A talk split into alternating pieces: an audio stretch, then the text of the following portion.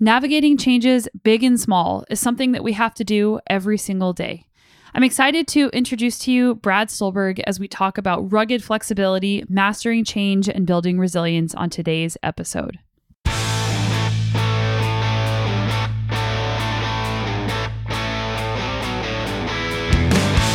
Welcome to the Sonya Looney Show. This is a podcast about high performance and well being, and I'm your host, Sonya. And if you're new around here, I am a world and multi time national champion in mountain biking, and I still race professionally. I'm a health and mental performance coach, a writer, a mom of two little kids, and I own my own business. And if you're not new around here, welcome. I'm so glad that you're back, and I'm so grateful that you are part of this awesome community and that we get to learn and grow together. Curiosity activates the seeking pathway in the brain like neuroscientists have identified these different pathways, and a seeking pathway is one where we are goal driven and we have agency. And a seeking pathway is often associated with positive affect. That's probably why I said curiosity is positive. And the rage pathway is when we feel despair, overwhelm, anger, sadness, rage. It's exactly what it sounds like. And it's a zero sum game. Like the seeking pathway and the rage pathway cannot be activated at the same time. So I think that if we're curious then we're like in this seeking, curious, positive mode. And it doesn't let like that despair pathway get activated. So I think that's the power in curiosity.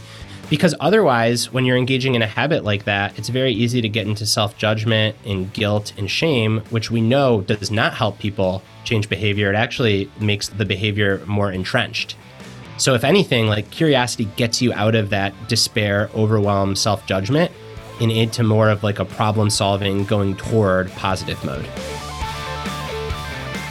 I'm really excited about today's episode because Brad has been on the show not once, not twice, not three times, but I believe that this is his fourth time on the show because I've had him on for every single book that he has written, and all of them are incredible. You last heard him on the show when we talked about his book, The Practice of Groundedness, and I highly recommend you check out that episode. My number one takeaway today is the concept of order, disorder, reorder, because a lot of times a big change will happen in our lives, whether it's chosen or not, and we think that we have to, quote, get back to normal. But we are different after that thing happens, and maybe the world is different after that thing happens. So we have to reorder our lives and move on from a different perspective. And sometimes that perspective is even better than it used to be. Another thing that I loved about today's episode is the metaphor that Brad uses for talking about diversifying your identity.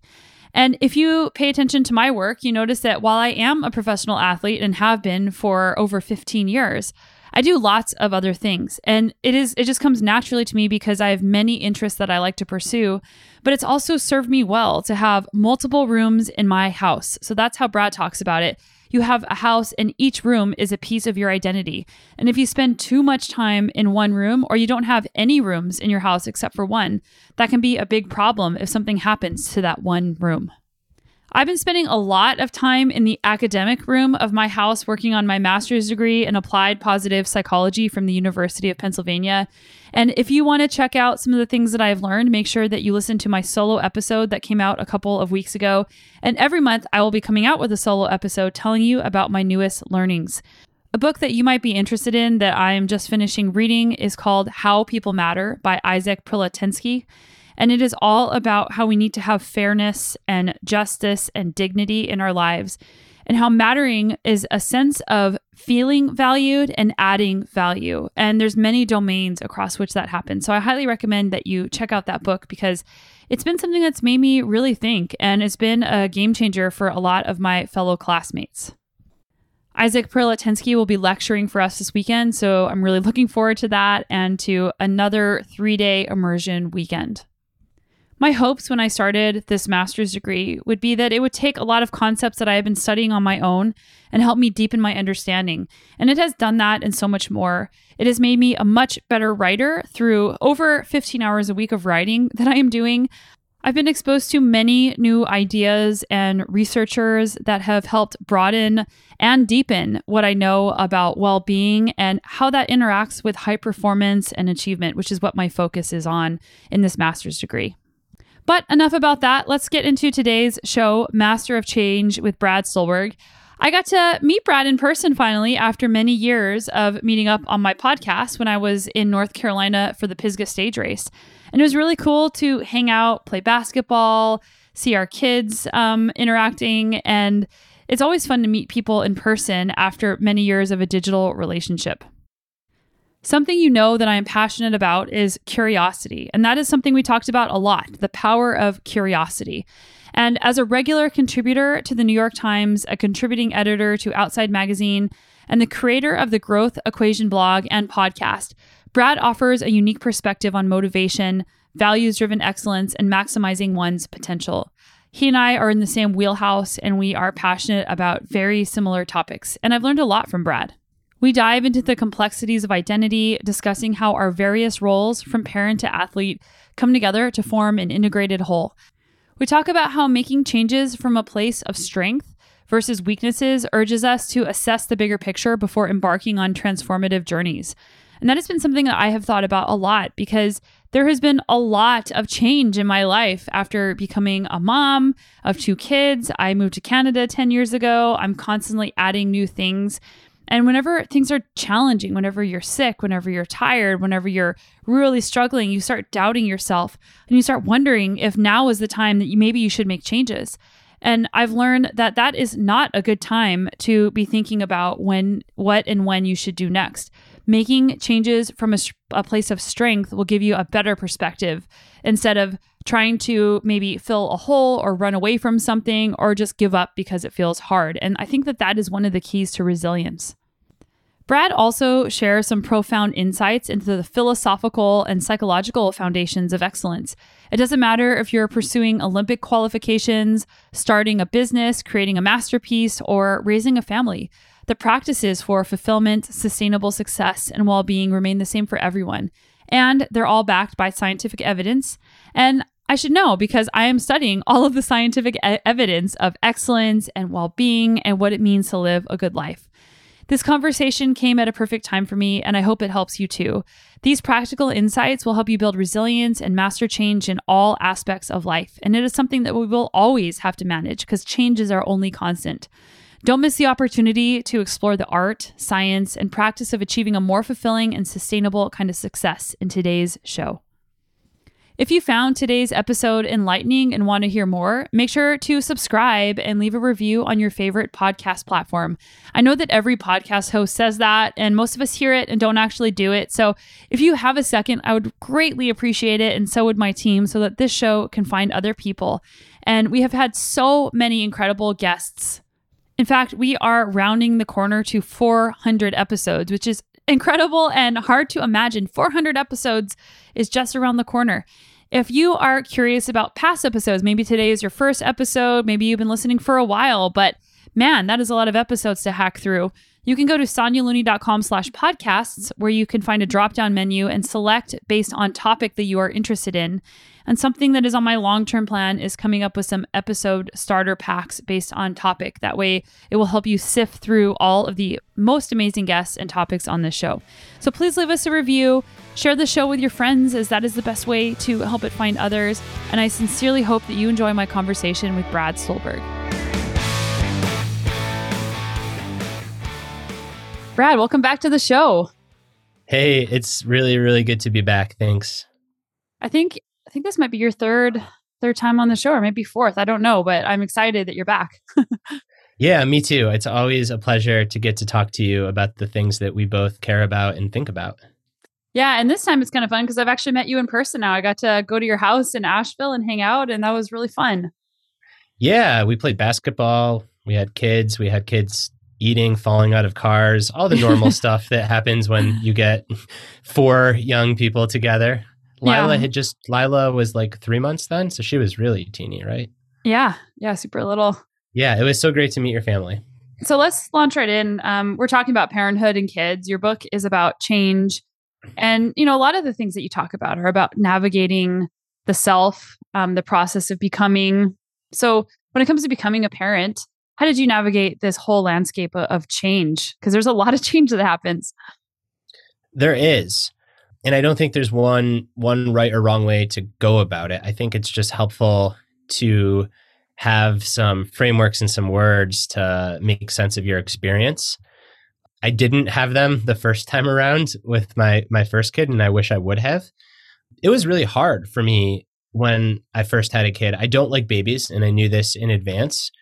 And um it felt like it was a lot of me giving and getting just nothing back, which is essentially like what a baby is for both parents. And you could argue that the mom gives a lot more because she's giving her entire body.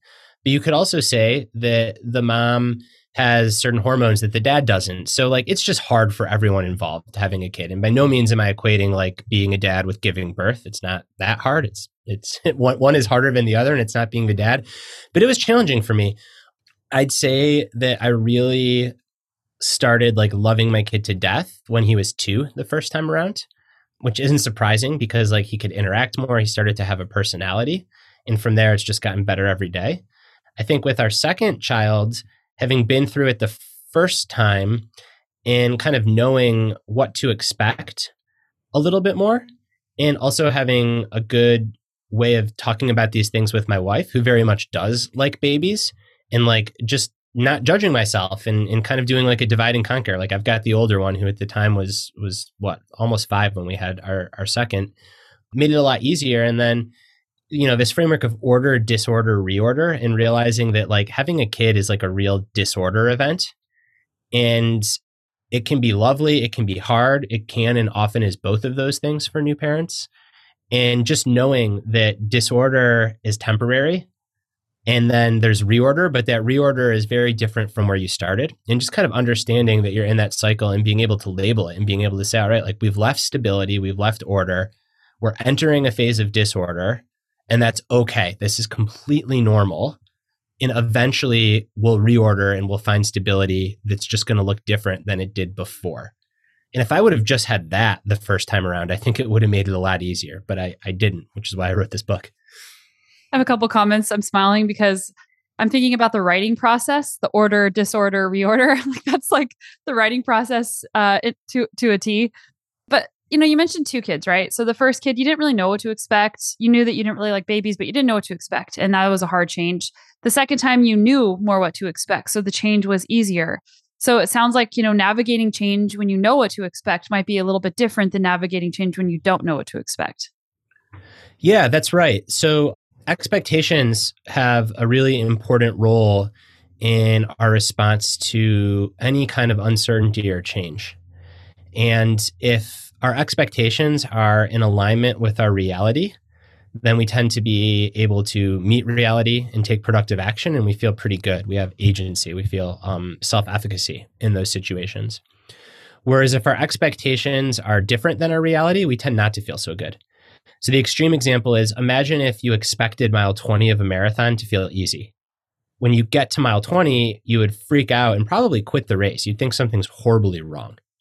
Whereas when you get to mile 20 of a marathon and you expect it to feel hard because you've had a good coach or you've been there before, then it, it's still hard, but it's not as hard. Like you don't have that freak out moment. You don't have that, oh my God, what am I doing wrong moment. It's more like, oh, this is what it's supposed to be like. And if you're having an especially good day, you might even be pleasantly surprised at mile 20 of the marathon. And you're right. I think with the first kid, everyone says it's hard, but it's very easy to tell yourself, well, we've got this figured out. Like, you know, we got our stuff together. It can't possibly be that hard. And then it really is. Or to tell yourself, I'm going to love this child. It's going to change my life the minute that I have this kid. I'm going to look into its eyes and then I'm going to be complete. And then not have that happen, that can be heartbreaking. And that's an experience a lot of parents go through.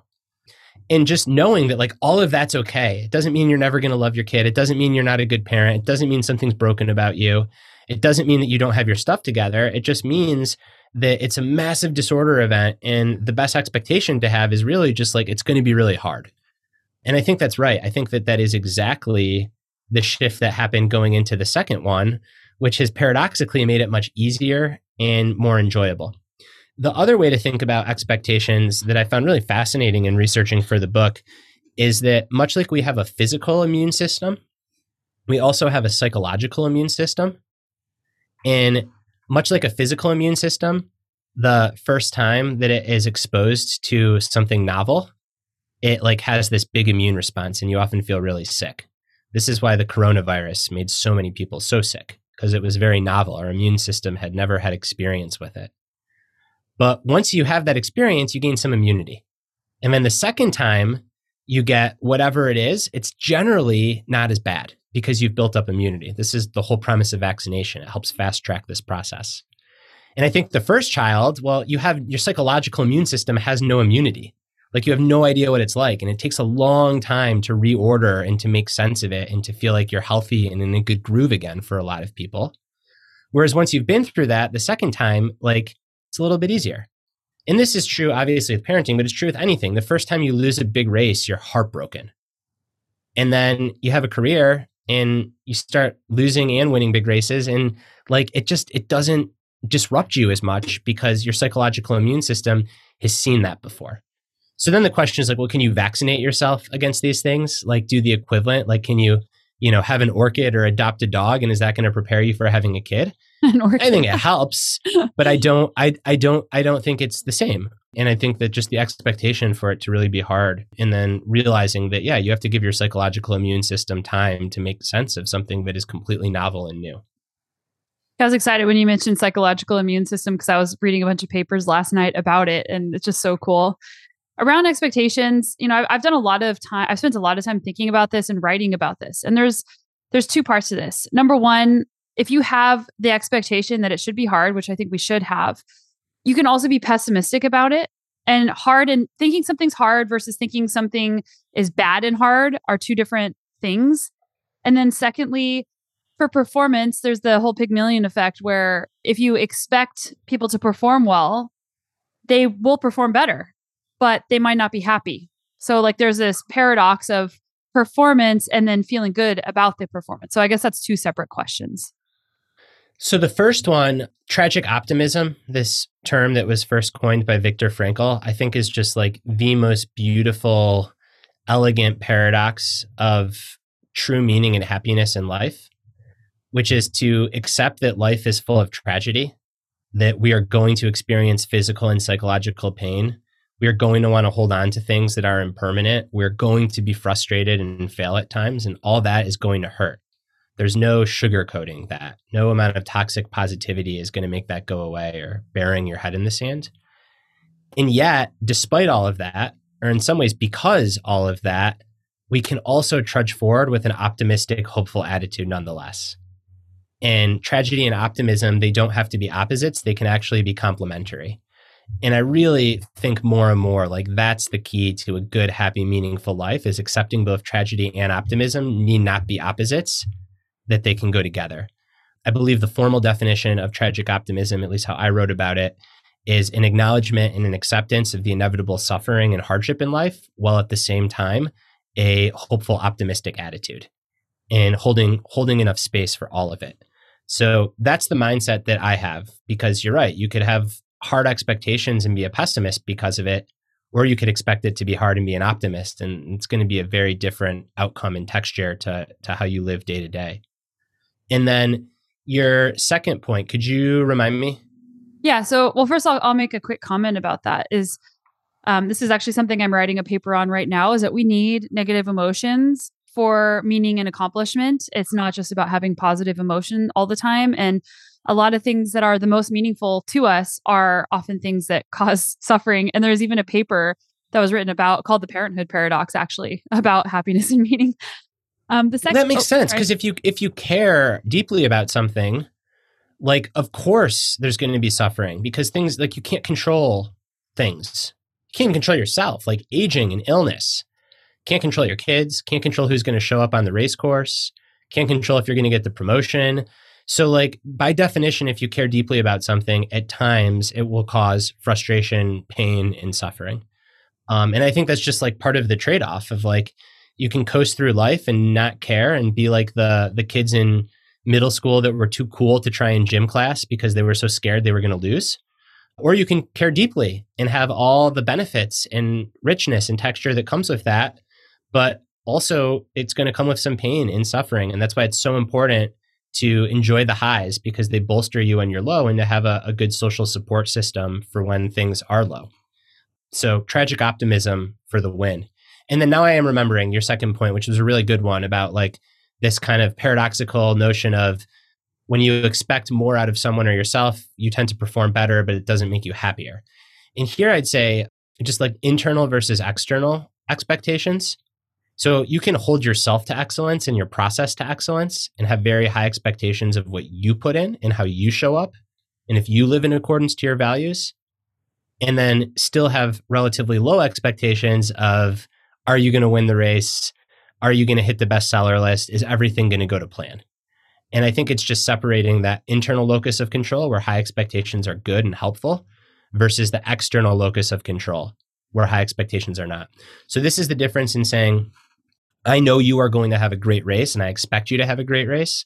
And I expect you to put out all your fitness and perform at your best and recover from missteps during the race versus saying, I know you're going to win the race. Because the first one accounts for a flat tire or a competitor showing up and performing out of their mind. Whereas the second one, you're you're latched to the outcome. So I think it's different. Yeah, so it sounds like you can classify internal expectations as more process oriented and external expectations as outcome oriented.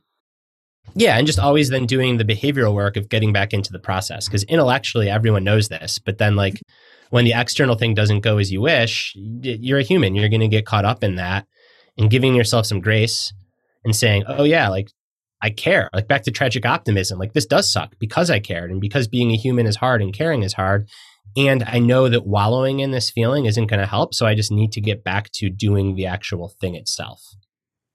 So, what happens when the F word comes up? It's not fair. It's not fair that I didn't get the thing that I worked so hard for. I mean, I don't really buy that because I, I also don't understand like even what fairness is. So let me let me step back. In a sporting context, like if someone doped and cheated and beat you, that's not fair. Like they're breaking a rule. But if you had a flat tire or the weather changed in a way that goes against how you want to perform, or someone else shows up and is not cheating and performs out of their mind, um, that is fair. Like you can't control everything, and um, you can't will the world to be on your terms. There's this great quote in the book from Bruce Springsteen that like being a mature adult means meeting the world on its terms, not your terms, on the world's terms, and like not giving up hope. So yeah. yeah. this this makes me think a little bit though about something I've heard you and um, Steve say on your podcast, and it's something that actually made me think a little bit. Like you said that, and and you I might be misquoting, so correct me if I'm wrong. There's there's like luck involved with certain things though, and oh a ton a ton of luck, and, and that's I think that's where that F F of fairness comes in is like, well, it's not fair that I'm not lucky like so and so, and that I didn't have the same opportunity. I know I'm off in the weeds here, but I think this is an important point. So like luck, right? There's there's luck involved. Like we'll t- we'll there's luck about, involved like, in everything. Yeah, like making making a list or getting a promotion. Like there's luck involved there. There's there's your effort and there's your luck. But you might feel like it's not fair because you weren't lucky. Got it. I ooh, this is such an interesting question. I just think that then like fair is the wrong word. Like you didn't get lucky. And that's you it still can be fair and you might just not have gotten lucky. Um you had bad luck. And that's like really hard to swallow right? Because we don't want to we don't want to acknowledge that. I mean i think the ultimate example of this is cancer right? Um, random cell division lifestyle behaviors absolutely have an impact but often not all the time but often you can do everything right whatever that even means. Eat right don't smoke don't engage in too much like partying and drinking and one cell doesn't divide right and mutates and you still have cancer that is the definition of shitty luck. And a lot of people would say it's unfair. But then, without sounding trite, then by definition, like life is unfair because this happens in life. Yeah. And I think this is where that tragic optimism piece is kind of helpful, like bringing that in. Yes. And, and, and, and that's the challenge is like knowing that life is unfair, if we're going to use these words, and that shitty things happen. Um, how can we try to be optimistic nonetheless without falling into like Pollyanna thinking or delusional positivity, but surrounding ourselves with people that we love, trying to focus our attention and energy on meaningful pursuits that bring us joy, that then gives us the power to hopefully maintain that attitude of optimism. Certainly, when our book doesn't hit the list or we lose the race. It's a lot harder when there's a cancer diagnosis. Again, easy intellectually, very hard to do, but I think it's a good North Star to aspire toward. So, something that you talk about a lot is having rugged flexibility. I think we're kind of knocking on the door here. Before you, so first, like, tell us what it is. And then I want to hear how you chose these specific words because I'm sure that a lot of thought went into these two specific words. Mm. So, rugged flexibility is one of the central premises of the book. And in the years of researching and reporting I did for this on how do people and to some extent organizations navigate uncertainty and sustain excellence over the long haul? So, not just day to day or year to year, but like over a lifetime, over a career, throughout all sorts of changes, because research shows the average adult experiences over 35 major life changes. So, how do you work through all of that? And come out with good performance and then also good fulfillment, happiness, and meaning. So, like winning the inside game, and if you do well externally too, that's great. And what I found is that in order to do that, you have to be really rugged. You have to be really determined and strong and gritty and have stick to itiveness and control the things you control, have a lot of agency and self efficacy. And you also have to be really flexible. You have to be soft, supple, willing to bend, go with the flow. And so often we think of these terms as polar opposites, right? Even just the way that I describe them, like if you're rugged, you're not flexible, and vice versa. Yet it's very clear that the essential quality to navigating change over the course of a decade or two decades or a lifetime is to marry these things, to be both rugged and flexible. So, what does this actually mean? Like, how are you rugged and flexible? I think at the highest level, it means knowing your core values, knowing the qualities and attributes that really make you who you are, that you care about, that you aspire towards. Those are your sources of ruggedness. That's like, those are your essential core features. And then being super flexible and adaptable on how you apply those over time and how you change the application of those over time. Um, I think that's one way to do it. And then I think the other main way, well, there's there's all sorts of ways, but uh, uh, the one that comes to my mind right now in this conversation is like having a rugged and flexible identity, um, which again is like knowing enough about yourself to have these core values, your sources of ruggedness, like that you know who you are, but then being real flexible in what they mean and how they change and how their application shifts um, as you live your life. And the two words, like those are two words that are very kind of specific and choosing words as a writer can be a bit of a challenge. How did you decide on those two words or what were some other words that you were playing around with for this? Yeah it was it was really really hard to figure out what to call this and um i called all of my writer friends and said help this is like the thing i'm pointing toward and i described it and um the the closest we got was my friend Dave told me that I should call this the supple moose. and I should just call the book the supple moose and like we should all try to be a supple moose. And um I don't know what it was about that. I knew that I couldn't actually call this the supple moose, but the next morning I woke up and rugged flexibility popped into my mind. That's awesome. So moose. somehow the supple moose led to rugged flexibility but it wasn't like I had rugged, then I had flexibility. It was a month, maybe even six weeks or two months of circling around like the right words for this paradox. Dave saying, just call it the supple moose, me saying, that sounds cool, but I don't think it's going to work. And then the next morning, rugged flexibility popped into my mind. I love that story. Thanks for sharing that. So you're, um, you're ta- yeah, you're talking it's, about it's, values. It's bizarre how the brain works. It, it is weird. And I'm wondering if like humor like it, it kind of makes it lighter and adds a little bit of humor and kind of a mental picture. And I wonder if that kind of created more creativity in the moment. Yeah, I think so. I do. I think like you you know, you you are becoming an expert in this and I hadn't thought of that, but I think you're right. I think like it probably like loosened the reins on my brain a little bit to shift into more of that like out there humor mode. I love it. I'll be thinking about every time I see a moose now, I'm going to smile. Okay, so flexibility. We talked about values. We talked about values a lot on this podcast, but a big challenge with change is that you often have competing values. So we'll mm-hmm. keep going, pulling on the thread of parenting.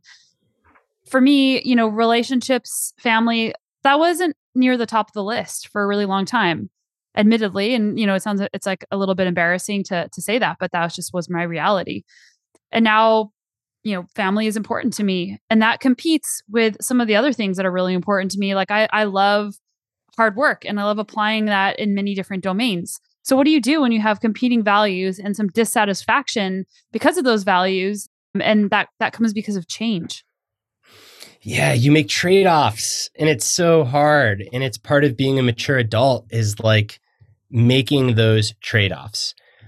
The way that I write about this in the book is we want to have a high degree of what researchers call self complexity.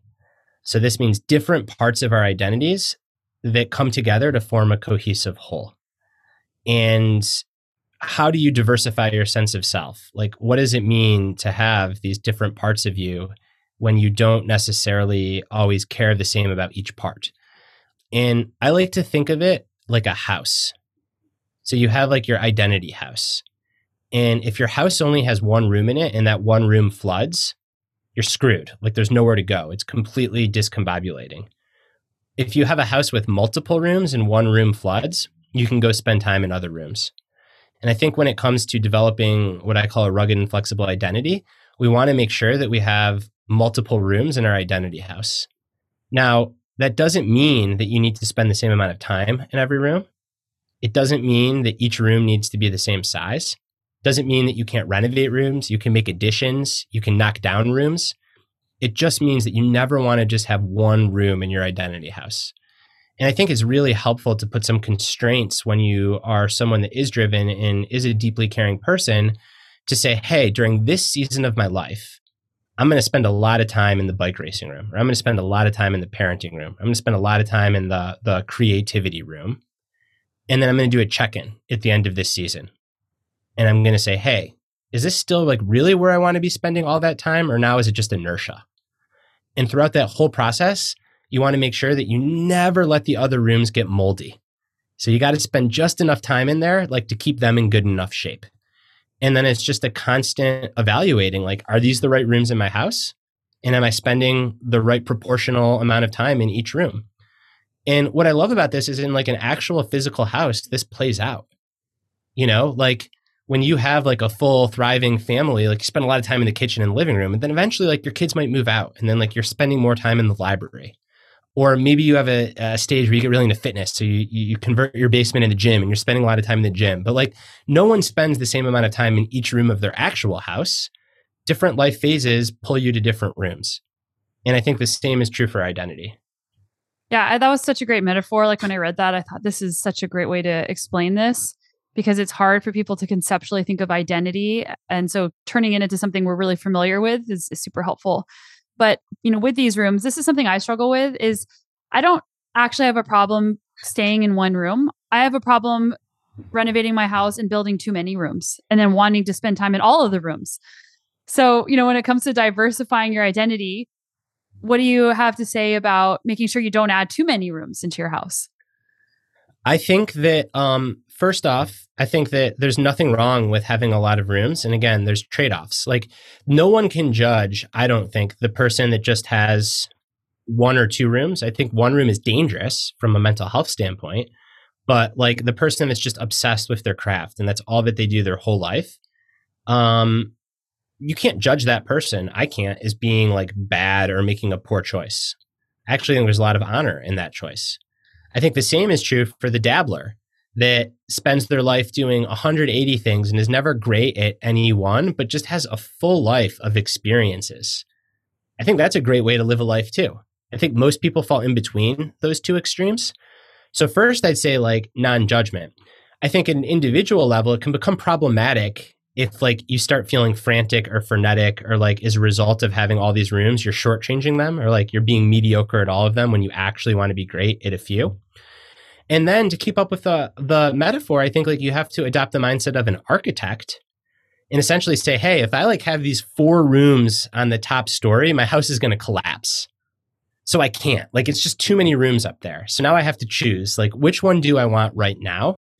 And it's going to be painful not to be able to have all four, but I just know the house will not stay. It will not be proportionate if I have all four rooms up there. And then you just have to axe two rooms for now, knowing that at another point in your life, maybe you redo and you renovate and you add those two rooms back in in another way. Yeah, I think when it comes to change, we talked about adding the rooms, which can be hard for people, but also closing the doors to those rooms or, or cutting them out of your house. And I almost think that cutting it out might be harder than adding because there's like a novelty, there's a richness involved and an excitement of adding something, but cutting something out, there's this fear, this opportunity cost of like, well, what am I what am I going to miss out on if I close this door? Yeah, and I think that cutting out is pretty stark. I think there's also just like shrinking, mm-hmm. remodeling, changing the relationship to that room. You know, it's like the room that you used to have your trainer in and you used to spend all this time training in to try to make the Olympics or win a world championship, whatever the goal was. And then that room becomes the trophy room. And you put a leather chair in there, and now that's the room where you watch cycling and you rejoice and reminisce with your teammates as you age about the good old days. And your kids mess around and play with the trophies. You're probably not spending 30 hours a week in that room anymore, but like it's still a room in your identity house. Your relationship with it is just different. So you mentioned self complexity earlier as almost like a construct. Can you tell me more about that? Yeah, so self complexity, it's not my term. This is the the formal academic term. And it's hinged on these these these two factors. So the first is differentiation, which is the different distinct parts that you have to yourself. Parent, athlete, creative, neighbor, coffee lover, musician, friend, lover, however you think about them. And then the second component is integration. So the degree to which those parts, even though they're distinct, they don't feel like you're a hundred different pieces. Like they fit together in a puzzle that makes you you. You have a narrative around them or a harmony to them. And the higher degree of differentiation and integration someone has, the more they are quote unquote self complex. And the more self complex you are, the better able you are to weather changes because you're just more robust. Like if you're not a one trick pony, then you can take shots to one part of your system and still get through because you have all these other parts. This theory initially came out of evolutionary biology, where you'd look at species that would survive and persist for a very long period of time. And they had like high degrees of differentiation and integration. And then psychologists said, well, this can also apply on the time scale or the horizon of just one person's life. So I think to the extent that we can differentiate, but then also integrate. And, you know, back to this metaphor that is never going to end here, like what makes a beautiful house beautiful is like it does. It has these different rooms and they do feel different and unique and like they're interesting. But then like there's also like this elegance in these hallways that like connect them and make them into a cohesive whole. And I think that's like what we're trying to build with our identities. At least that's what I argue in this book. Yeah. And in terms of differentiation and integration, just being differentiated is kind of it's it's being focused on your ego, maybe. You're just trying to differentiate. And then the integration piece is like the part that brings it harmony. Is that is that right? That is right. Um, and I wouldn't necessarily say just focused on your ego. I think if you're too differentiated, it can feel like you're disjointed hmm. or like your life is like so compartmentalized that like there's no like solid there there whereas i think like if if you have that harmony between the different pieces it, it feels better. And i think we all go through this right? Like if we feel like oh i show up in this room and i'm just a mom or dad i show up in this room and i'm just an athlete i show up in this room and i'm just a writer it can feel like you're leaving parts of you behind. And that can be pretty fragmenting and, and feel kind of icky. Whereas if you can like take those pieces of you everywhere you go and just kind of like wear different hats or talk about them in different ways. Like in this conversation, I'm very much right now in the role of a creative or a writer, right? Like we're having a conversation about my book, but I'm also like speaking with some parent here, some athlete here, some friend to you here. And it's all very integrated. Whereas if I felt like I had to leave all that behind and like just show up to do talking points for my book, it would not be the same experience. It, it wouldn't be nearly as fun and probably wouldn't be as entertaining. Yeah, and I'll, actually, I'll, I'll say as a podcast host, like you don't want to just go through somebody's book chapter by chapter as you're interviewing them because that's pretty boring. Yeah, and, and again, like it's that disjointed feeling. So I think that that's that's where the integration comes in. At least that's how I think of it. Like when I sit down to write, I am going into writing mode, and I'm in that distinct room. But I'm also bringing being a parent, being an athlete, being someone that loves music, being a neighbor, like with me to write. It's just kind of like that's not the focus when I'm sitting down to write, but all that stuff's still there. So I have another kind of question about identity, and I have these kind of random notes that I've jotted down, and like, oh, does this one make sense here? So sense of self, you know, our sense of self comes from our identity and our values. We also have a self that's reflected by others. Mm. So those kind of can be different things. So, you know, how do we think about that when it comes to identity and and this discussion around change and and agency? Ooh, this is this is such a good good good good good good good question. Like Thank you. Ten goods, if I could say good good good good good good good fast enough. All right. So first, I'm going to give you like the sciencey answer, and then we can wax like spiritual and philosophical. So the sciencey answer is anthropologists would call this the difference between an independent self and an interdependent self. So your independent self is influencing, it's separate from other people around you in your environment. It has a will, it gets things done, it controls situations, it problem solves.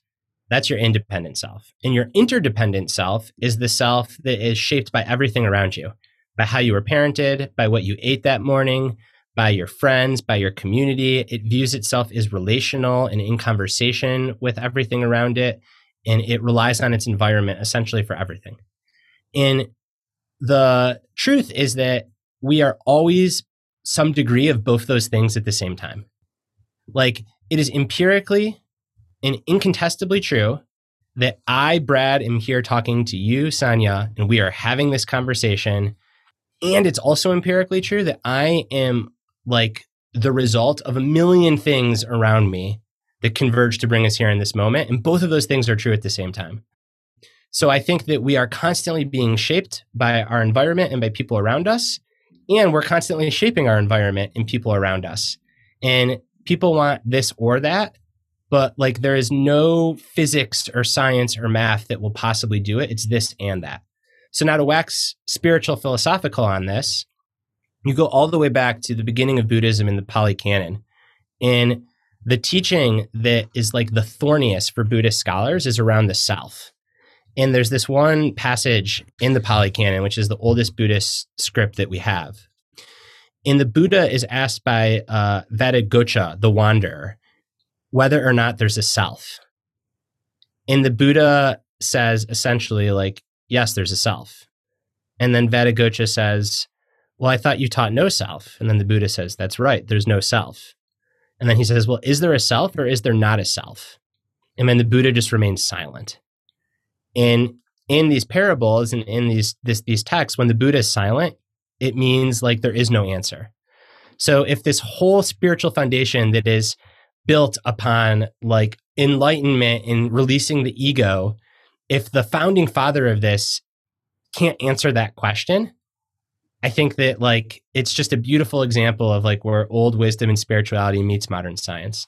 Um, so what I would say is both those things can be true at the same time. And I write about this in the book, like bringing it back to, to current times, is a sense of identity that is completely interdependent, that has no bounds and boundaries. Like in a very specific setting, like if you're on a spiritual meditation retreat, like you could call it enlightenment, but otherwise, like it kind of looks like psychosis. Like it is a disorder. You need some agency and some bounds, like to go to a grocery store, to hit the gas when the light turns from red to green. Like we need our independent selves. But to overly latch on to an independent self and to forget about our relational selves and how important our environments are to us leads to neuroticism and anxiety. So, like, we really have to live in the middle of that unanswerable question. Yeah, I, I'm worried I'm going to get too deep in the weeds, but this makes me think a little bit about like metacognition and then meta awareness as kind of almost almost this sort of construct between the your in, independent self and interdependent self because like cognition you need cognition to be for there to be like the self like the self that has agency to do stuff then there's like the awareness piece and the awareness of the awareness which is almost like the non-self I don't know. Yeah, I mean that I know that listen, if we're losing listeners that's fine because that makes total sense to me. And I think like that's the goal of spiritual practice is to spend more time in the non-self. And um I think like that's that's why when people meditate and they have those moments of self melting away and they just like there's not even any more thinking or metacognition. There just is being. Those are such beautiful moments. But anyone that's ever had those in meditation knows that they only last for a little. And if you chase them, you're going to be miserable. So, like, I'm fortunate to have had a moment like that in meditation. And my very wise meditation teacher said, like, good, like, don't try to have it again. You probably won't. And what he was saying is like, like, you know that that's there and that's true, but like, you also are like this thinking self. So go like live your life as this thinking self. So that's right. I think that, I think that that's a really astute observation. Thanks. Okay, so another thing I wanted to ask you about, because this is something my husband and I have talked about a lot, is sometimes we make changes in our life, we feel driven to make a change from a point of weakness. Like things are not going well, so therefore I need to change my situation versus making changes from a point of strength. So an example is should I retire as an athlete because I'm not getting the results that I want or that I don't I'm not having fun anymore? And maybe you're not getting the results you want or you're not having fun anymore because of other circumstances that are impacting you, not necessarily that you aren't enjoying the mastery process. So I think sometimes people make changes in their life because they're in a, this place of weakness without assessing the bigger picture. And then there's people that, you know, you see them go out on top. Like, well, why are they going out on top when everything's going so well? And they're making change and decisions uh, from a place of strength. So from from the research you've done on change, what are your thoughts on this? The the question that I like to ask is are you doing something because you're genuinely curious about it and interested to see what's going to happen next? Or are you doing something because you know you're prolonging the inevitable? And if the answer is the former, keep doing it. If the answer is the latter, it's time to let go. And the hardest question to face is like a, an athlete that's considering retirement, but it's also the most clarifying question. And I really think when people quit on top or when they retire on top, they ask themselves that question and they say, like, I'm no longer curious. Like, I've done it. And now, like, I'm just prolonging the inevitable, which is eventually my performance starts to suffer. I age and I, I, I decline. So I might as well just do it now. And I think people sometimes put off retirement because they're scared. But once you feel like you are now prolonging the inevitable versus you're curious, that's like a really good sign that it's probably time to let go. And I think there's also just selection bias, right? So, like the people that go out on top, if they wouldn't have won the Super Bowl or the national championship or the world championship, then maybe they would have retired not happy. So I think it's like just, it's interesting to consider that too. It makes me think a little bit about Jud Brewer's work. Like I know that I think he's one of your friends. He talks about using curiosity and then if you want to break a bad habit using curiosity about the about that habit. So if you want to smoke, he tells people to smoke and then be curious about the experience. And then there's a disenchantment that happens from that curiosity. So you're almost using curiosity about why you're doing something. And then when you realize I'm prolonging the inevitable, that's the disenchantment that's coming from that curiosity that now you can no longer unsee and that helps you make that change. Yeah, I think that's right. Judson is brilliant and his his work on curiosity is I think just dynamite. I think that it's like curiosity is a positive emotion and maybe that's even too putting too much judgment on it. All right, let me I, I, let me get back to what I know in, in the research from the book because I don't know if I'd call it a positive emotion. It's maybe it's neutral, but curiosity activates the seeking pathway in the brain. Like neuroscientists have identified these different pathways, and a seeking pathway is one where we are goal driven and we have agency. And a seeking pathway is often associated with positive affect. That's probably why I said curiosity is positive. And the rage pathway is when we feel despair, overwhelm, anger, sadness, rage. It's exactly what it sounds like and it's a zero sum game. Like the seeking pathway and the rage pathway cannot be activated at the same time. So I think that if we're curious, then we're like in this seeking, curious, positive mode. And it doesn't let like that despair pathway get activated. So I think that's the power in in curiosity. Because otherwise, when you're engaging in a habit like that, it's very easy to get into self-judgment and guilt and shame, which we know does not help people change behavior. It actually makes the the behavior more entrenched. So if anything, like curiosity gets you out of that despair, overwhelm, self judgment, and into more of like a problem solving, going toward positive mode. I think the positive emotion associated with curiosity is interest. Like that's kind of that's one of the top 10 positive emotions. And then curiosity itself can be considered a strength, I think. I'm still learning about this stuff, but yeah, okay, yeah, that's, you'll that's know. You'll, you'll, if you don't already, you're going to know more than me about this soon. but I do think you're right. I think interest is classified as a positive emotion, and I think curiosity and interest are close cousins. So we've been talking about the importance of words, and this is sort of an observation that I've had about some of the ways that you speak. You rarely say should, but you often say ought to. We ought to do X, Y, Z instead of we should do. Is that intentional? Wait, I do say should or I no, don't? you say ought. You say I. We ought to. Like you rarely say should. You usually say ought to. And I'm wondering if that's intentional. Not intentional. Because ought to sounds better than should, and I've been I've just been starting to notice other people when they use that instead of should. Yeah, it's interesting. I I don't like to use should, and I once had a therapist tell me don't should all over yourself, and clearly like that's pen. I guess that's penetrated my psyche. I still think ought to is like judgmental more mm. than I'd want it to be. Like, I, I, maybe I should work on. See, I just said should, so now I'm shitting all over myself. Like, it comes full circle. But I think like I wish or I want or it would be interesting to consider. But you're right. Ought is better than should. Like, it's less judgmental. It's like, oh, I ought. Like, yeah. Whereas I should, like, it's just so judgment laden. But no, that's that's happening without conscious thought but a lot of like work on not shitting all over myself. All right. That was kind of an aside that I had. So, change also includes changing your mind about things and being flexible in changing your mind. And we're just talking about judgment. The world is very polarized right now. Sometimes changing your mind can be really hard. What are some things that you've changed your mind over in the last couple of years? Ooh, what a good question where to start? a couple. I think the first one that I'll mention is diet and nutrition. I went from being very critical of anyone that said, like, keto this, low carb that, like, intermittent fasting. And now I just think like humans are so diverse. And if you find something that works for you that avoids highly processed foods, that's great. So I'm no longer going to be like, oh, like a keto bro, like this is a religion. It's like, all right, listen, if someone was really struggling with obesity and a ketogenic diet, like help them overcome that and get a, a healthier level of body fatness, and that's what works for them, then like they found what has worked for them. So less less critical on like the different diet cults I still don't like when people sell something, but I think in general, like no one really knows about nutrition and there is a lot of personal experimentation. And if you find something that works for you, that's great. I still might find it insufferable if that's all that you talk about and you tell other people they ought to do it too, but that's okay. I think fitness trackers I've softened up on. I still think they can do a lot of harm, but I think that they're they're helpful.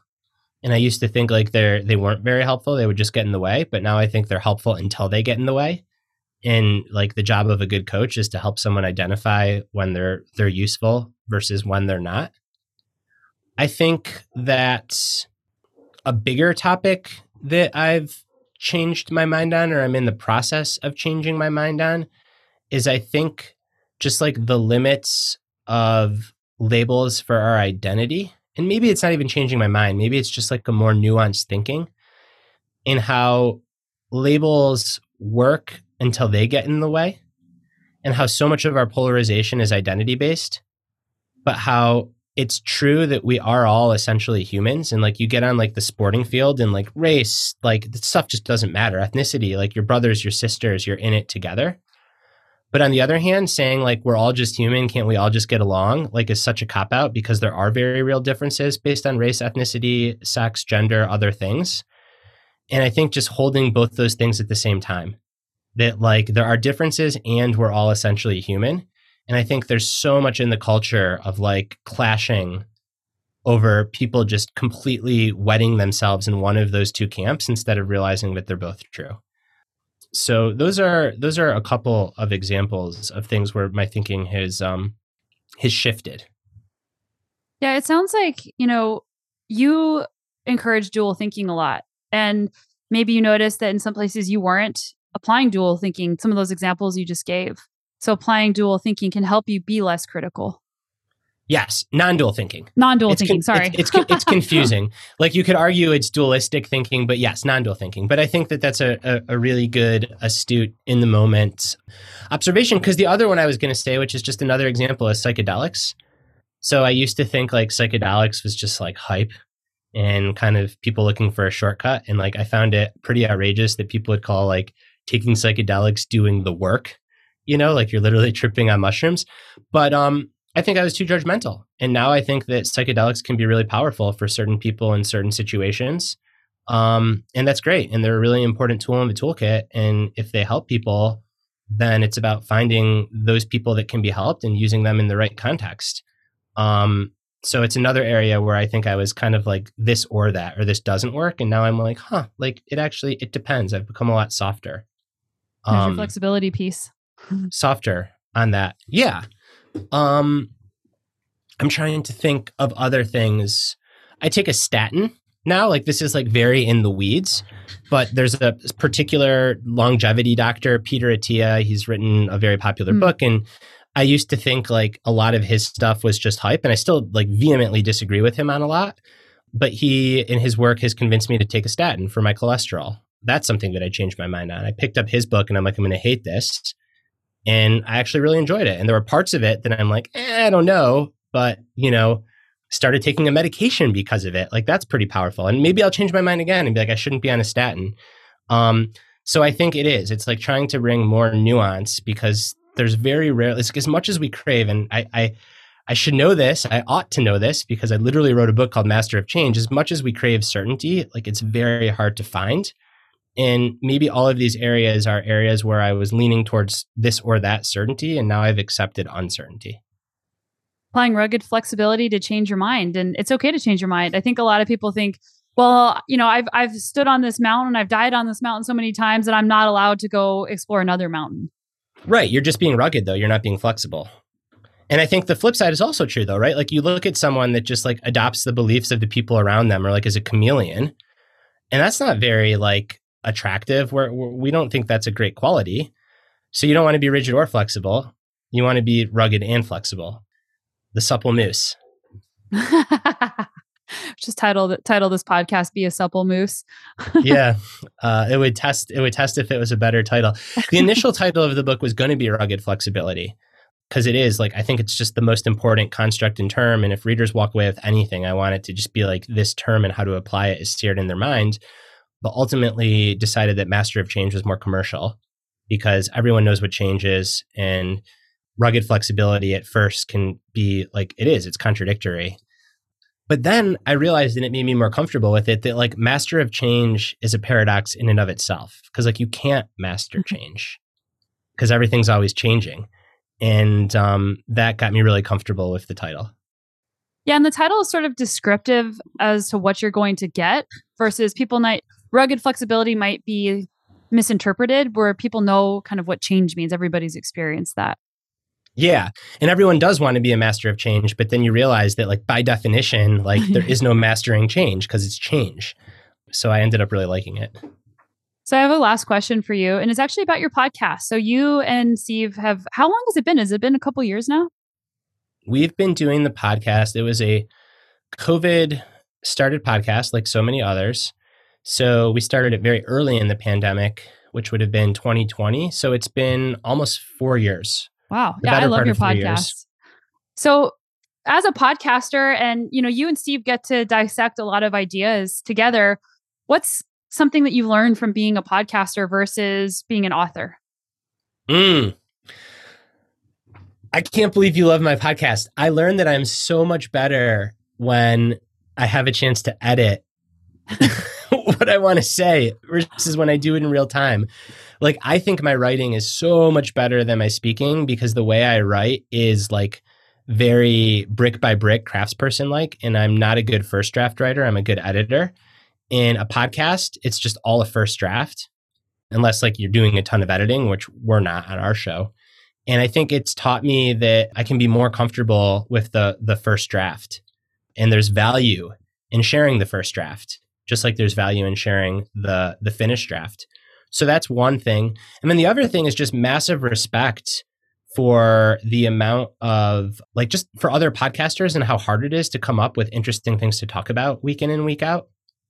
And uh and yeah, like I really am I'm I'm thrilled that you say that and maybe I'm being too hard on myself, but like I don't think I'm as good as a podcaster as I am a writer. And I think that's part of the reason why it's good for me to do it is because like it's not buttoned up, it's not edited. I will say if you're listening to this, you should probably keep listening to Sonia's podcast and read my books. you'll be a better off person for it. But yeah, I don't know. I'm a little insecure about it. Hmm.